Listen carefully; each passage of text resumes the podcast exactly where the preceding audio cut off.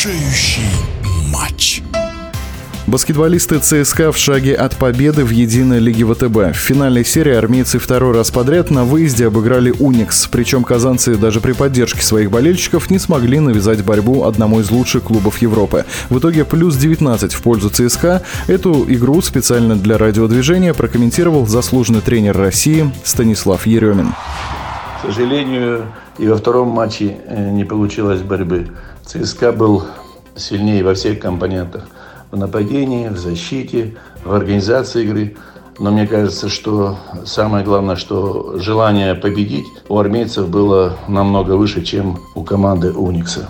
Два момента, наверное, которые определяют такой результат. Во-первых, конечно, то, что армейцы надо все равно дать должное сильнее по составу, игроки мастеровитее, выше классом. Но и, конечно, то, что у Уникса была такая большая пауза в игровой практике, это сказалось. Ну а чтобы побеждать более сильного противника, нужно верить, что ты можешь его победить и сражаться и отдаваться полностью. Эти моменты не прослеживались у Уникса. Что ждать теперь?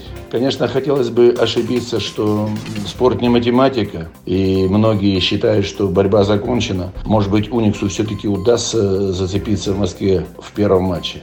Мало верится, но будем надеяться, что спорт нам может преподнести сюрпризы. Третья игра серии пройдет в Москве 10 июня. В случае победы ЦСКА оформит очередное чемпионство. А о второй игре финала Лиги ВТБ мы говорили с заслуженным тренером России Станиславом Гереминым.